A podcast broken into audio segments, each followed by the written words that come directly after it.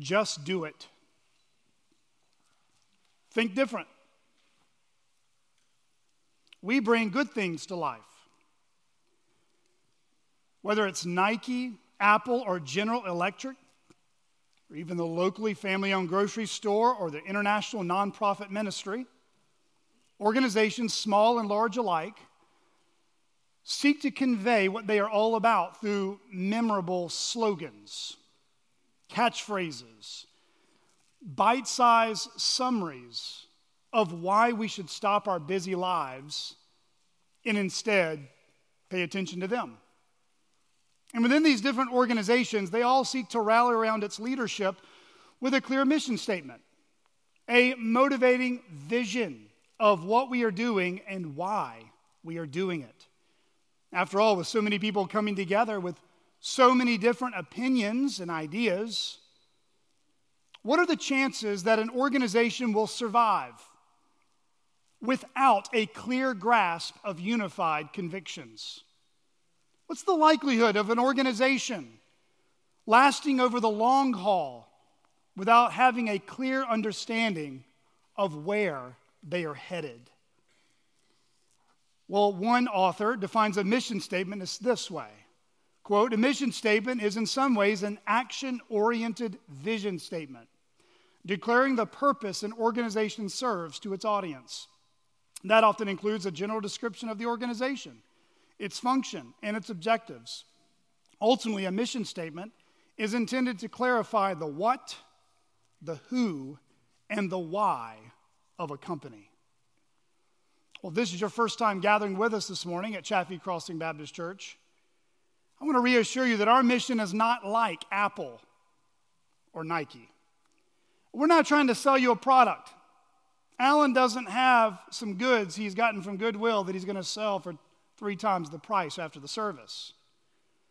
This is not a church that's trying to compete against other churches. We're not even a church that's trying to pull off a church pyramid scheme, you know, wanting visitors to like our brand of Christianity and to market our name to other spiritual customers. Listen, I, am aware that some of you are here today and you're highly skeptical. To walk into a church out of some of the things you've experienced in church life takes a lot of courage or maybe guilt by your mother. Either way, all of us have had bad church experiences. All of us have had times where church folks have hurt us in the past. Or maybe you've had legitimate questions about the Bible. And church folks have ignored or dismissed them. Instead, you felt like you were being sold a bill of goods tricked and used. And again, the fact that you're even sitting in a church building this morning after all of this is nothing short of a miracle. Well, if that's you, I want to be as lovingly direct as I can be.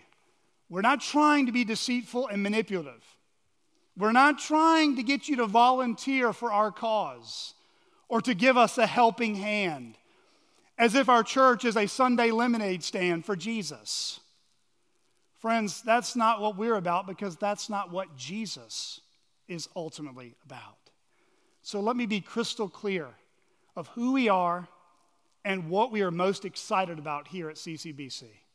Friends, we are a local church made up of repentant and forgiven sinners who are eagerly looking to a beautiful Savior and a powerful King who calls and cleanses each one of his adopted children we are a spiritual family who worships a good shepherd who knows his sheep each by name and promises to keep us for all eternity. We are a body of believers bought with the precious blood of Jesus Christ who exist to bear witness to what God is like through our lips and our lives as we live in this fallen and twisted world, just like everyone else. Now, do we do this perfectly? Absolutely not. But is this why we exist as a church? Without a doubt. The Apostle Paul put it this way in Ephesians 3, verses 10 to 12, that it is through the church the manifold wisdom of God might now be made known to the rulers and authorities in the heavenly places This was according to the eternal purpose that he realized in Christ Jesus our Lord, in whom we have boldness and access with confidence through our faith in him. You see, this is God's purpose. This is God's eternal purpose. This is God's unchanging plan. This is God's plan A of how He is going to show off His wisdom and His power to the universe. He is calling the people to Himself by the power of the Holy Spirit, giving them eyes of faith to see and hearts of love to believe that Jesus Christ is Lord. So, who are these people? Who are these strange bunch of people God is calling to Himself and setting apart for His good purposes? Who are these people that He is transforming? Not behavioral modification, but from the inside out that bear witness to His saving grace. Who are these people who have been forgiven of their sins? and have their confidence in the person and work of Jesus Christ. It's the church, the church of Jesus Christ, the true people of God. So, if this is true, what should every local church prioritize in its ministry? Or put it this way of all the things a church could be focused on, what must a church be focused on. You know, if a local church like Chaffee Crossing Baptist Church had a chart of the top 10 things that we were most focused on, what would make that top 10 list? And friends, what would make the highest priority on that list? What would make number one? Well, to answer that question, let's look to where God's truth can be found. If you have a copy of God's Word, please open your Bibles to 1 Corinthians 15. 1 Corinthians 15, if you're using the chair Bibles provided uh, in front of you or beside you, that will be found on page 559 and 560. 1 Corinthians chapter 15. We're going to look at 1 Corinthians 15, verses 1 to 11.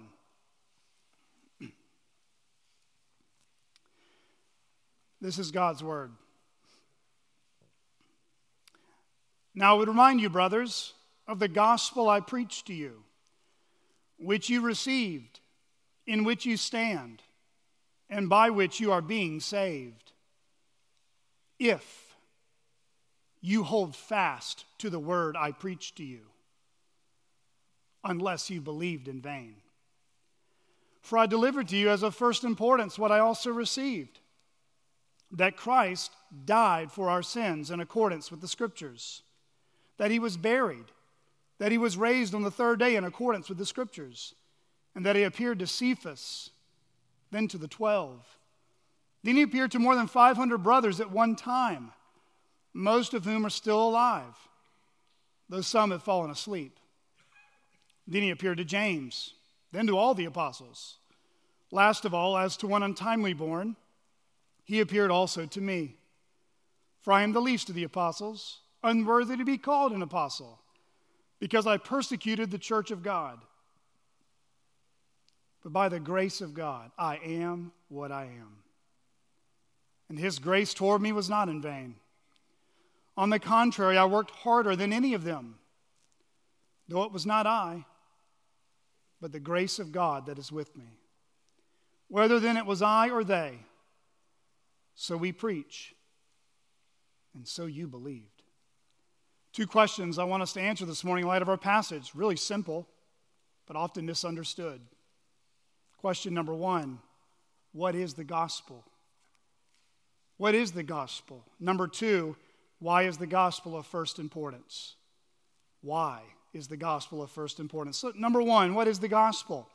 You'll notice there in verse one, the word gospel shows up in our passage.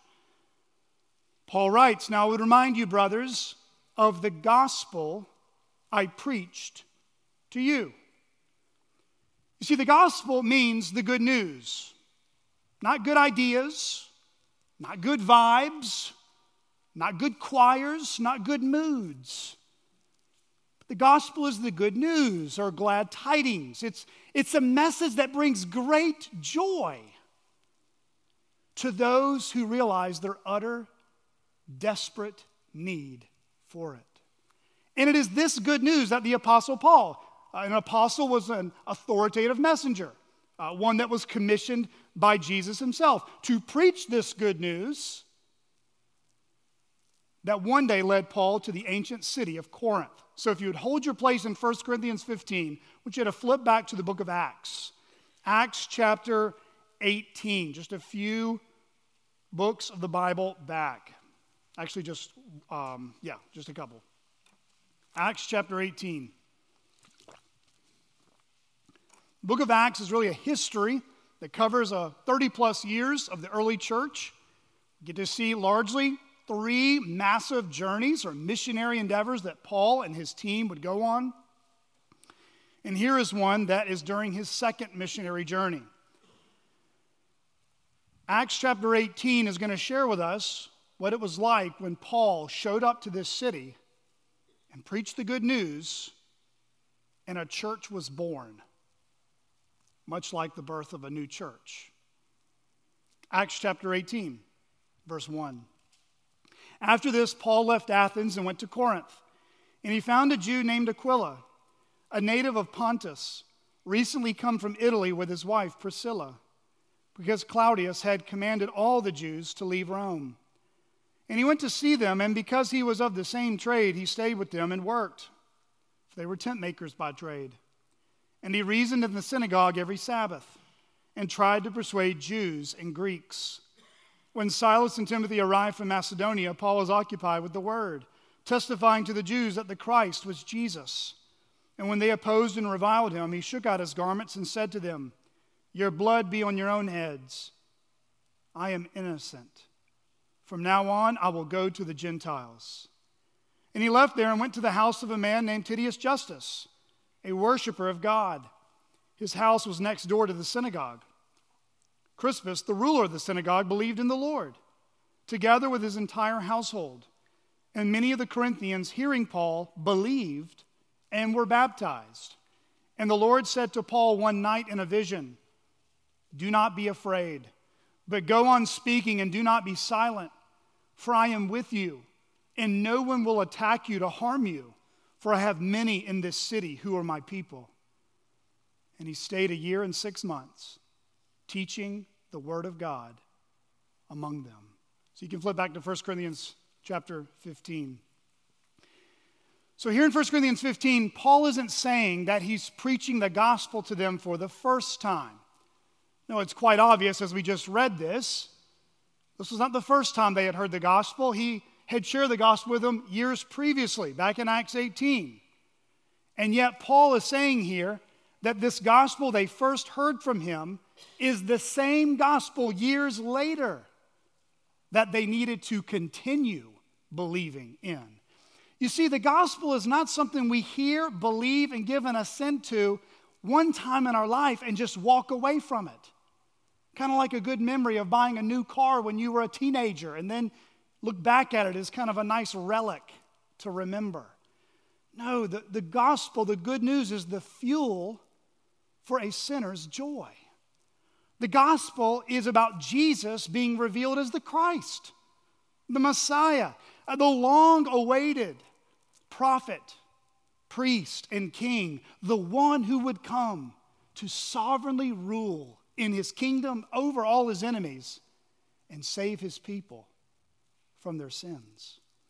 In fact, Paul finds the gospel so important that he even takes time, like a good, helpful teacher, to write a summary statement of the gospel so there's no confusion. And he explains why its content is crucial for their faith and for our faith today as well. Look with me in verses 3 to 11. He says, For I delivered to you as of first importance what I also received. So here's the content that Christ died for our sins in accordance with the Scriptures, that he was buried, that he was raised on the third day in accordance with the Scriptures, and that he appeared to Cephas and then to the twelve. Then he appeared to more than 500 brothers at one time, most of whom are still alive, though some have fallen asleep. Then he appeared to James and then to all the apostles. Last of all, as to one untimely born, he appeared also to me. For I am the least of the apostles, unworthy to be called an apostle, because I persecuted the church of God. But by the grace of God, I am what I am, and his grace toward me was not in vain. On the contrary, I worked harder than any of them, though it was not I, but the grace of God that is with me.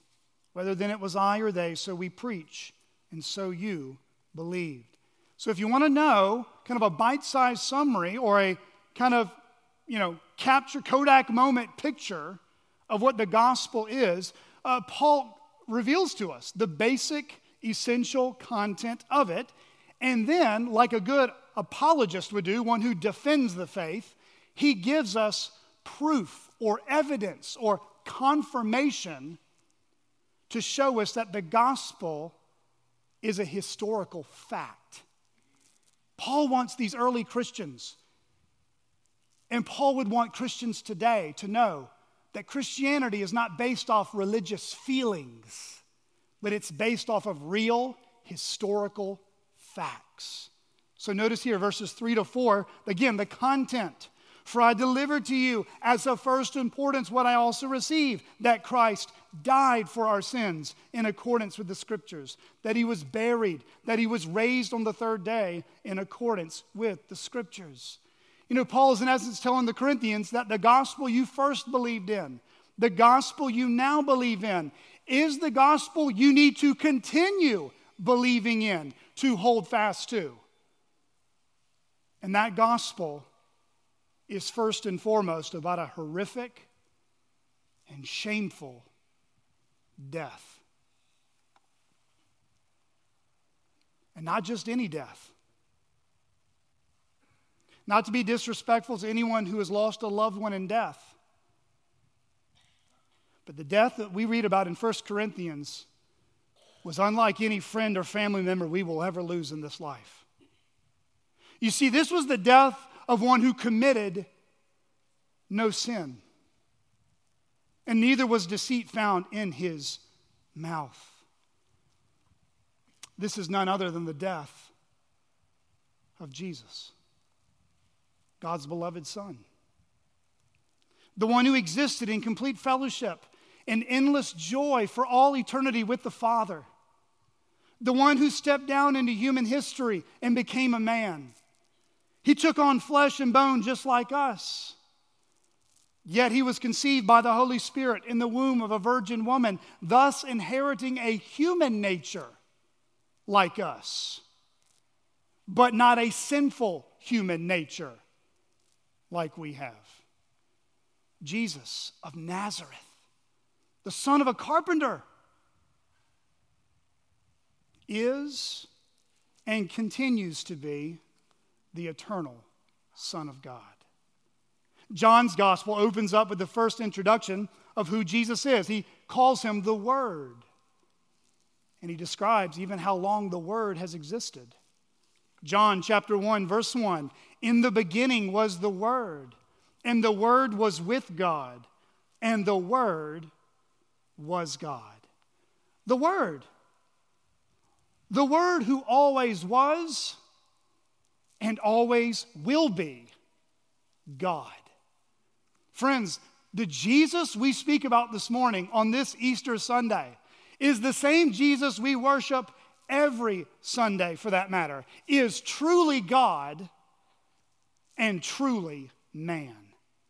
Philippians 2 tells us, though he was in the form of God, he did not account equality with God a thing to be grasped, but emptied himself by taking the form of a servant, being born in the likeness of men, and being found in human form, he humbled himself by becoming obedient to the point of death, even death on a cross.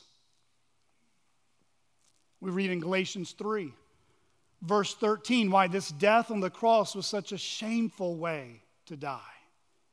Christ redeemed us from the curse of the law by becoming a curse for us. For it is written, Cursed is everyone who is hanged on a tree.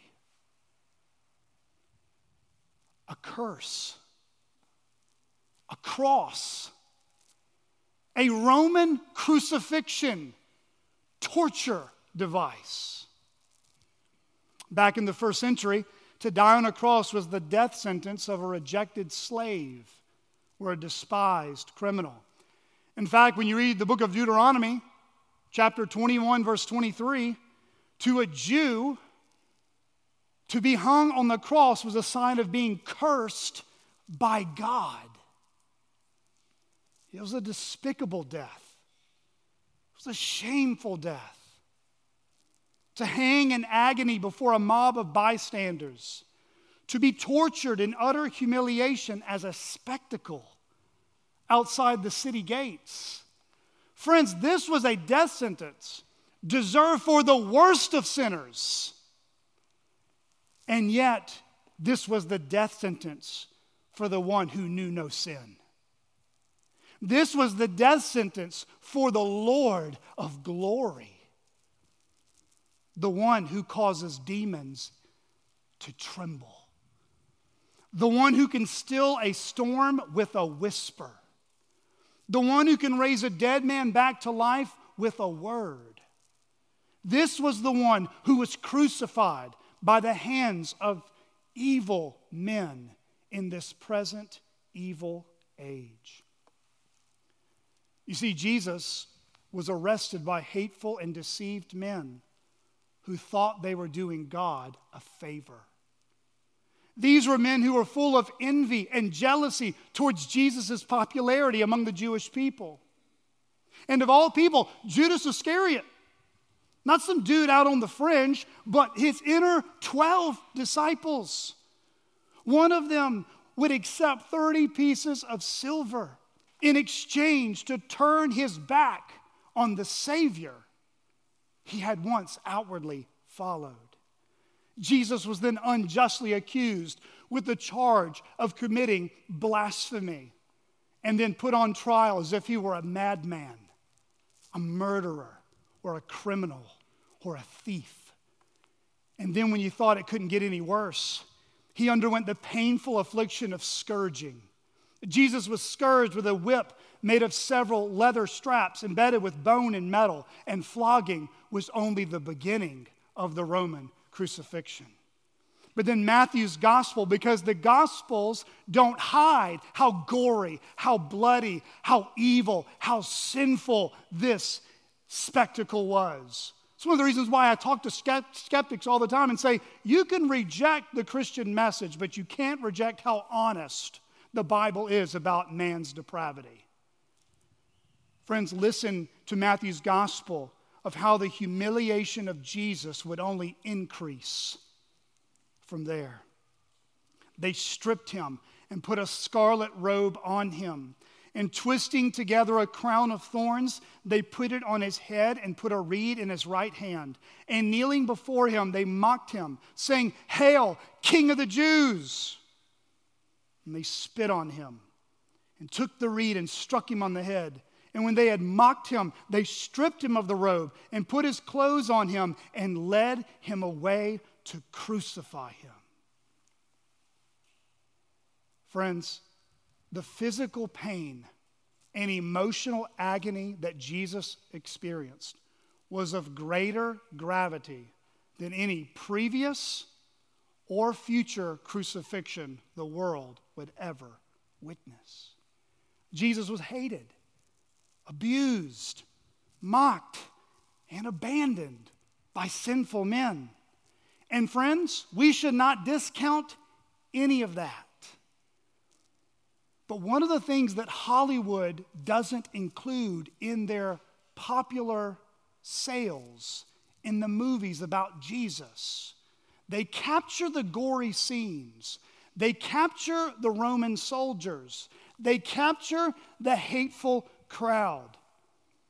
But, friends, the events of the cross and the painful torture that Jesus experienced was not ultimately man and his plots to win the day.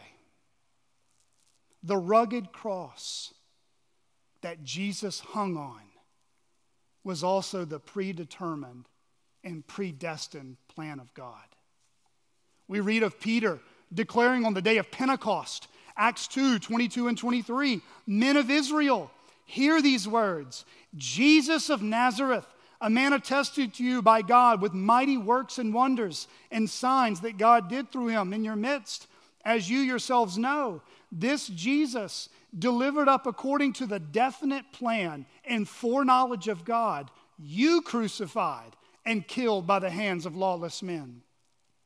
And again, the apostles declared to the persecuted church in Jerusalem in Acts 4, verses 27 and 28 For truly in this city there were gathered together against your holy servant Jesus, whom you anointed, both Herod and Pontius Pilate, along with the Gentiles and the peoples of Israel, to do whatever your hand and your plan had predestined to take place.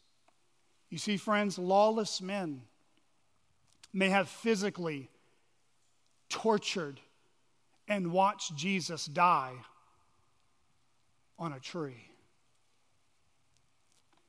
But our Lord told his disciples that he willingly laid down his life for his sheep. No one took it from him. John chapter 10, verses 17 and 18. This is the sound of our brave Savior.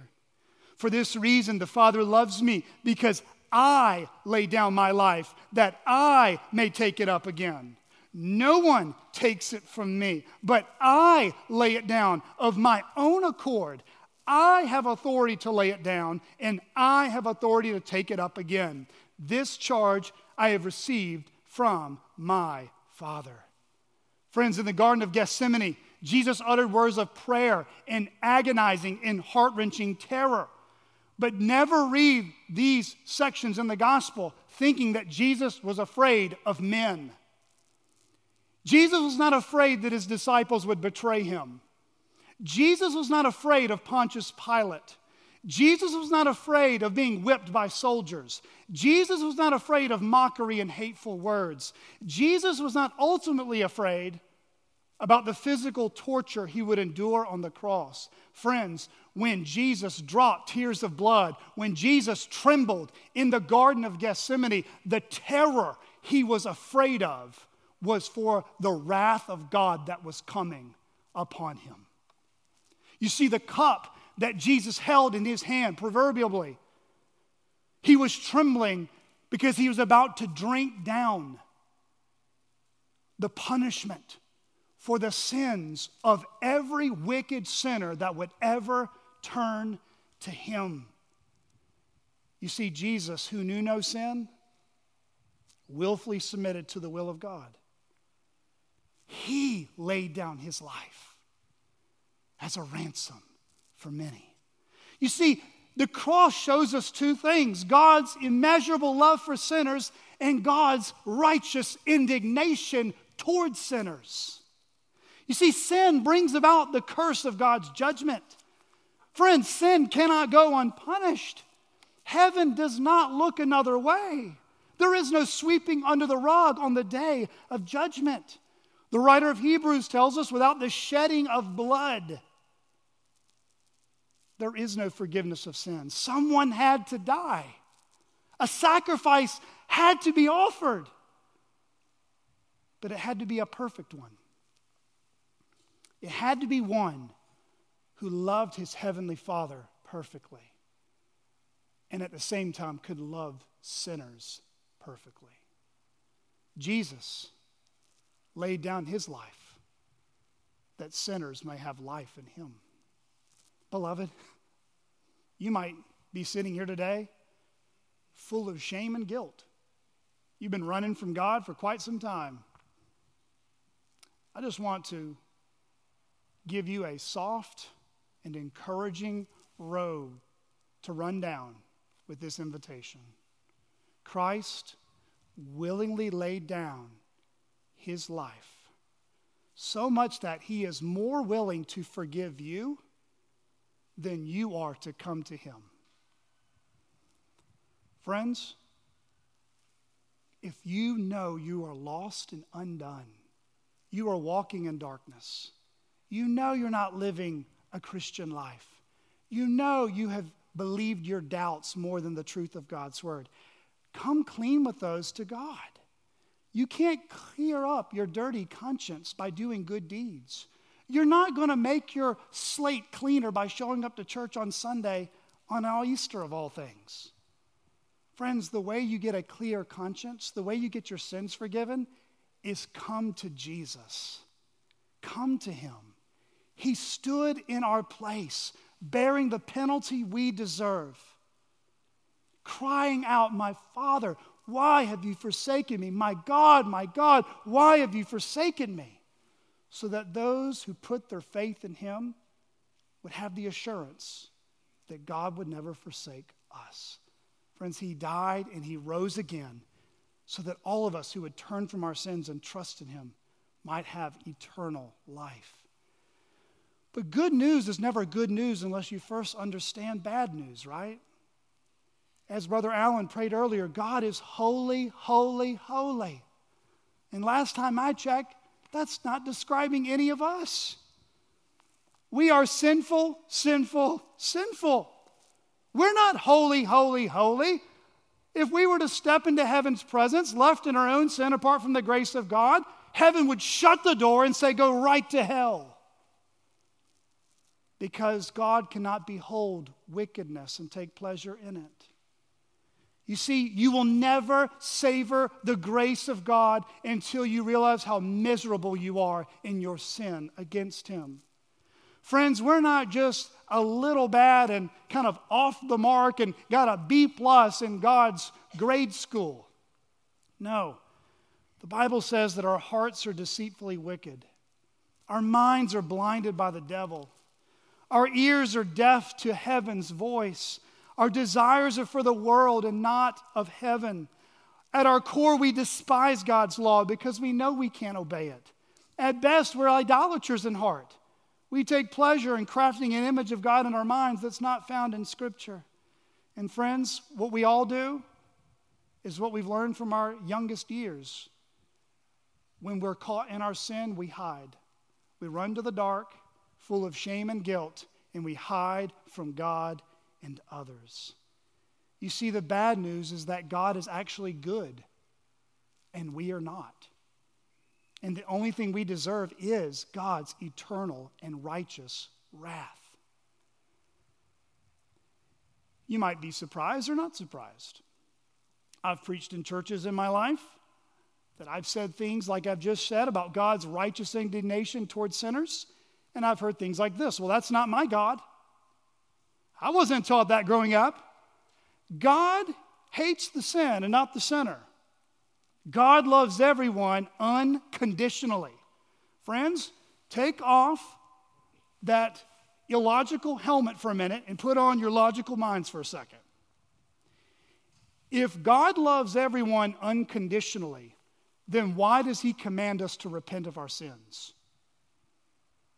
Why does God summon us to turn from our sins or burn in hell? There is a condition.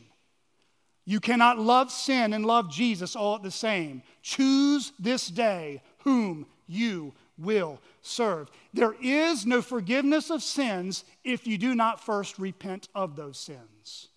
Friends, when you're studying the attributes of God and God starts blowing your mind with how big and holy and righteous and beautiful He really is, you will start hearing people in the church say things like, Well, my Bible study leader never taught us that. Well, then my advice to you is find a new Bible study leader. And if that's you, well, starting this Wednesday night, we're going to have an adult equipping class. And one portion of that class is to study the attributes of God. Do you want to know who this God is that we speak about and sing about? Well, come on Wednesday nights at 6 p.m. that you'll be able to discover some more about what and who God is like. And friends, I want to encourage you if, if you're not, you don't belong to a local church that is committed to opening up the scriptures and teaching you the full counsel of God, the Old and New Testament, showing all of what God says about Himself, then find another church. If you don't know where to go, I can give you some suggestions. You're more than welcome to attend here and follow the Lord as long as He would have you with us. Friends, a good word for all of us to chew on this morning, including your preacher who studies God's Word. We should be suspicious of our thoughts about God until our thoughts have been formed by all of God's Word. See, if you make, you have to make sure your thoughts about God actually line up with what God says about Himself. Anything less leads to the slippery slope of idolatry.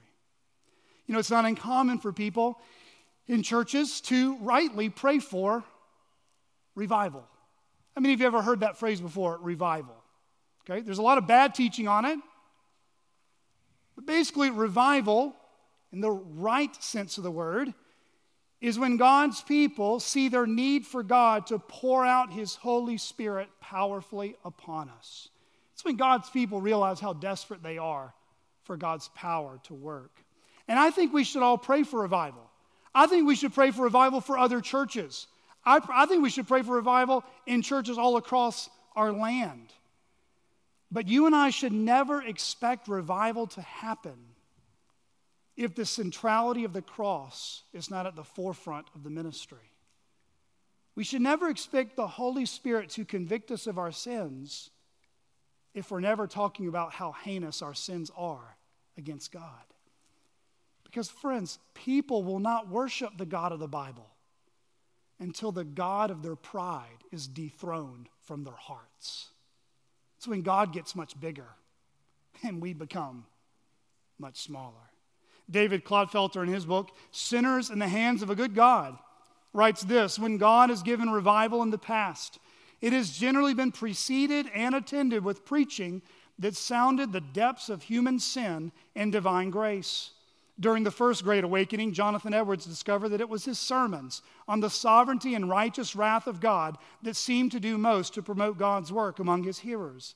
Decades later, in the Second Great Awakening, that same truth was rediscovered by a new generation of preachers. We may be sure that if God chooses to send revival today, it will be both accompanied and encouraged by a greatly deepened awareness of his implacable hatred of sin and his astounding free love for sinners. These emphases stand in complete contradiction not only to the spirit of liberal Christianity, but also to most of what passes for evangelicalism, in which the love of God is so sentimentalized as to be utterly devalued. Yet without these emphases, the gospel is not rightly known. Well, Paul doesn't stop there with simply the death of Christ in his preaching of the cross, but he goes on to explain more of the essential content of the gospel. He says in verse 3 that Christ died for our sins in accordance with the scriptures, that he was buried, and that he was raised on the third day in accordance with the scriptures. Now, if you read the rest of 1 Corinthians 15, and I would encourage you to do that, if you've never read this long chapter in Paul's letter, you'll see Paul lay out various reasons and arguments, kind of a logical conclusion to why you must believe the visible, audible, bodily resurrection of the living and the dead. Uh, Paul's departure from Corinth, uh, like oftentimes when parents go away and the babysitter comes and doesn't pay attention to the kids, the kids start doing weird stuff at the house. Well, that's what happened when Paul went away from Corinth. The Corinthians were believing and doing all sorts of strange things. And so Paul writes this long chapter on the resurrection to show that if Jesus hasn't risen from the dead, well, then Paul's out of a job. He's got no message to preach, and that would include me too. So I'm going to go back to the cleaning company, Dad. Secondly, if Jesus doesn't rise from the dead, we're still dead in our sin. If Jesus doesn't rise from the dead, this is it. Eat, drink, and be merry and die. Life has no real, substantial purpose. So, what we see here, though, is Paul says, no, Jesus died for our sins, that he was buried. In other words, this wasn't a fluke death, this wasn't a fake death. This wasn't like a, oh, he almost died and resuscitated and hid in a bush somewhere. No, he was buried and that he was raised. Christ truly and really raised from the dead. But see, Paul knows his hearers. And by the power of the Spirit, the church today, 2,000 years later, would know people are skeptical of this message. I mean, really? A dead man come to life? The Savior of the world? Truly God and truly man? This stuff that sounds crazy, Pastor Blake. I know. It sounds crazy to all of us until God takes the crazy gene out of us and gives us the Holy Spirit and we see life as it really is. That's why Paul goes on to talk about there were plenty of eyewitnesses that reported what they saw and what they heard. Look at verses 5 to 8. And that he appeared to Cephas, then to the 12. Then he appeared to more than 500 brothers at one time, most of whom are still alive, though some have fallen asleep. Then he appeared to James, and then to all the apostles. Last of all, as to one untimely born, he appeared also to me. In the first section, we look at the content of the gospel. This next section is the confirmation of it. Uh, far from Paul telling them to just take his word for it, uh, he mentions all the people that had come into contact with our risen Lord. He speaks of the 12. Remember from earlier in Luke chapter 24? This was Jesus' kind of inner dream team. You know, they were such an all star uh, lineup that basically all of them doubted and wouldn't believe that Jesus actually did what he said he would do. They doubted him, they even denied him. And yet Jesus appeared right back to them. Peace. Peace. Peace be with you. They saw Jesus alive. They physically touched him with their hands. They heard his voice. Listen, they sat down and had a Calico County breakfast. Maybe just fish and bread, but I bet it was good. Paul also mentions that over 500 believers had witnessed this resurrection, many of whom they could easily talk to, ask questions about what they saw and what they heard. He even mentions James, most likely the half brother of Jesus, who John's gospel tells us did not even believe in him. And then Paul says, if you don't believe all the eyewitnesses, look at me. I was once a terrorist, a religious, nationalistic terrorist against Christianity. I approved of Christians being arrested. I approved of them being stoned and killed. He basically looks back at the Corinthians and said, How do you explain that? That I go from being one who tortured Christians and took pleasure in it, and now I'm a teacher of the gospel of Jesus Christ. That's why in verse 10 he says, It's by the grace of God I am what I am. Friends, have you ever asked that question? Christian, have you ever looked to heaven and said, God, why did you save me? Have you ever thought just for a moment what your life would be like today if He would have left you in your sin? I know I wouldn't be here. Even as a believer, I know the sins that cross my heart and my mind. Oh, God forbid that He were to ever show me what I would have been like if he would have never stopped me in my tracks. And friends, that isn't just for a preacher, that's not just for an apostle, that's for you. All of us would be the wickedest, the most shameful and despicable haters of God if he gave us over to our hearts. And friends, if you love God today, it's because the grace of God has been shown to you. If you share the good news with others today, it's because that good news has meant something to you today. And friends, if you've been sinned deeply against, you have the ability to forgive even the deepest wounds because of how much you've been forgiven in Christ. Friends, that's the grace of God. That's something to get up for every day. That's something to hold fast to. So that when someone looks at you and applauds or praises the Lord just gives you a little tap. It's by the grace of God you are what you are. So that means the church has no place for people who boast in themselves. The church is a full of people who realize the only thing we have worth boasting about is Jesus Christ and Him crucified. Oh, friends, What marvelous grace. Christianity was not some superstitious and religious belief that a group of Jewish men wanted to start a movement. Friends, if that's what would have happened, this thing would have ended really quick. Paul is just anteing up the evidence. Look at the evidence. Look at the testimonies of eyewitnesses and look at my own life. But, friends, we've talked about the content, we've talked about the confirmation. Why is Paul making this such a pressing matter? What makes the gospel so significant? Look at verse 3. He says, For I delivered to you as of first importance what I also received. Kids, have you ever had your mom or dad say something like this? You can't go outside until oh, you clean your room. You get, okay, someone, get an amen in the back.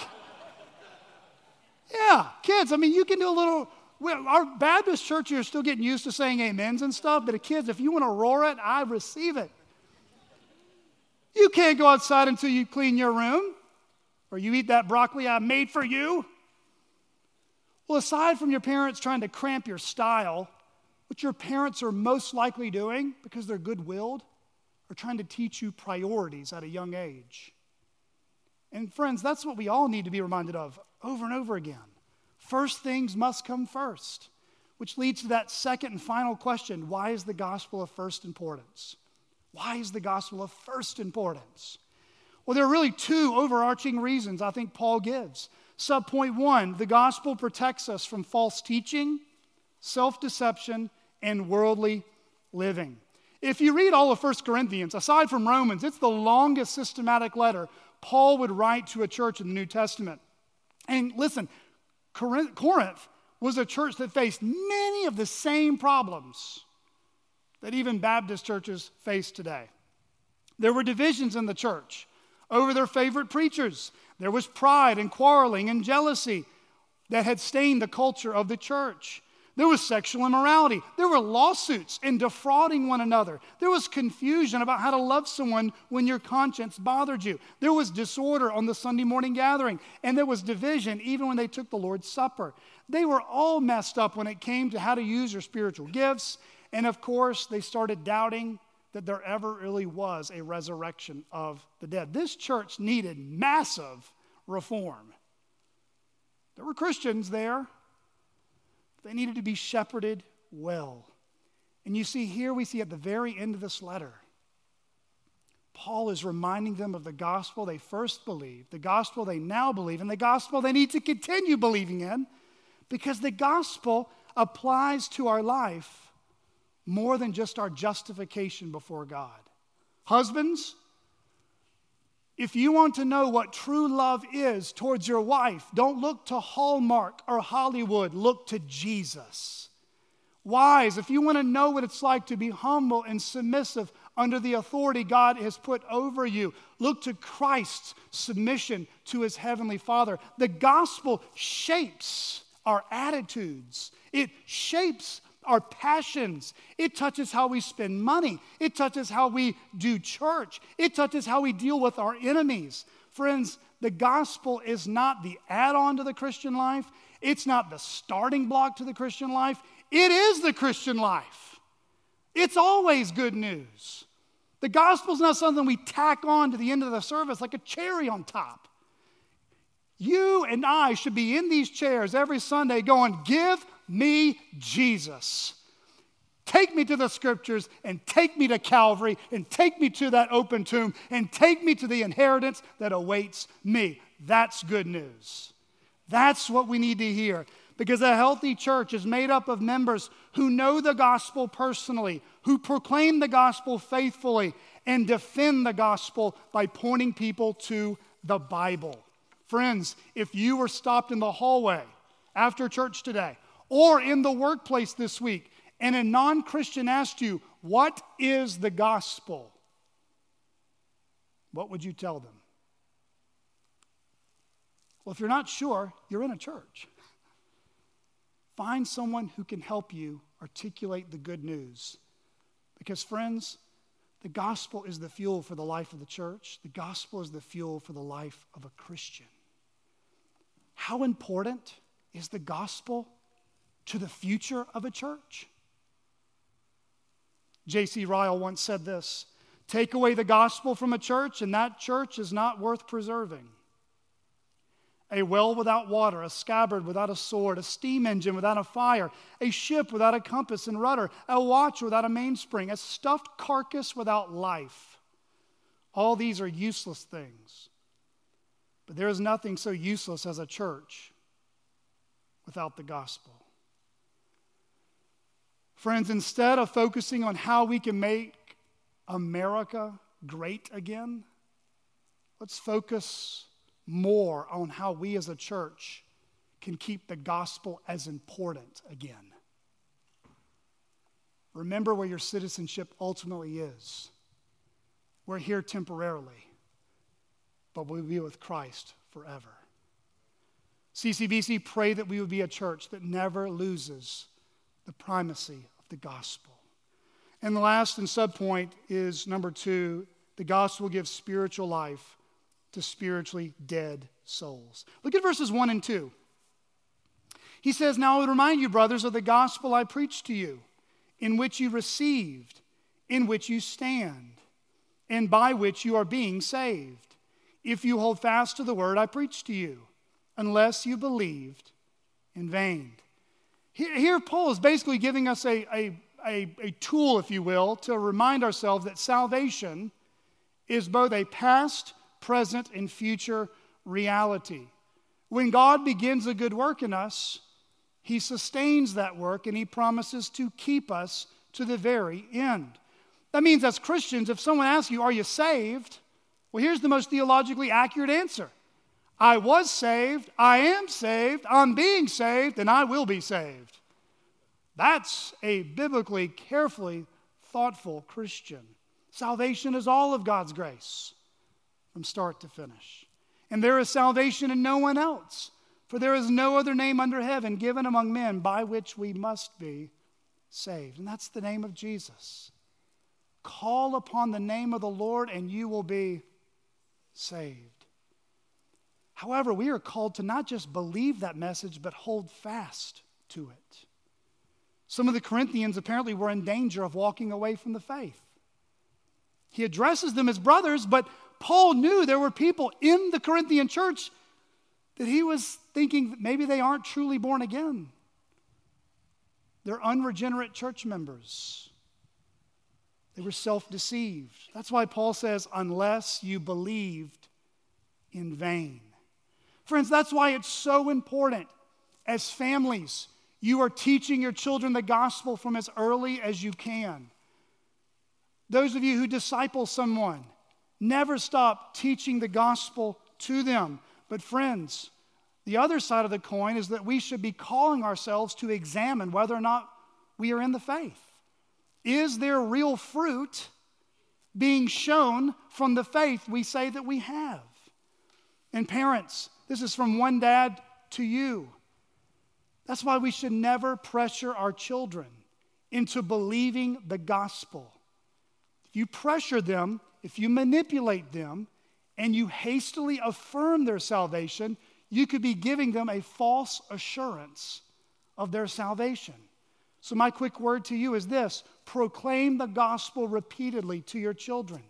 Celebrate and encourage any spiritual life you see in your kiddos but be very cautious and slow to confidently affirm their salvation. Pray for them. Parenting is not a one and done in one weekend, as you already know. And discipling them is no different. And watch their life over the long haul. Friends, lasting fruit is far more important than an initial profession of faith lasting fruit is far more important than an initial profession of faith. Leon Morris once said if men's grip of the gospel is such that they are not really trusting Christ, their belief is groundless and empty. They have no saving. So, what is the highest priority for the life of a Christian? What is the highest priority in the life of a local church? For I delivered to you as of first importance what I also received that Christ died for our sins in accordance with the Scriptures, that he was buried, that he was raised on the third day in accordance with the Scriptures. Let's pray.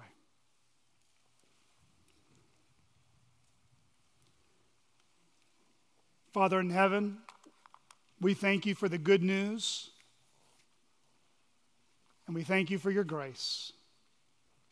Father, remind us of how far we have come, who we once were, who we could have been apart from your grace.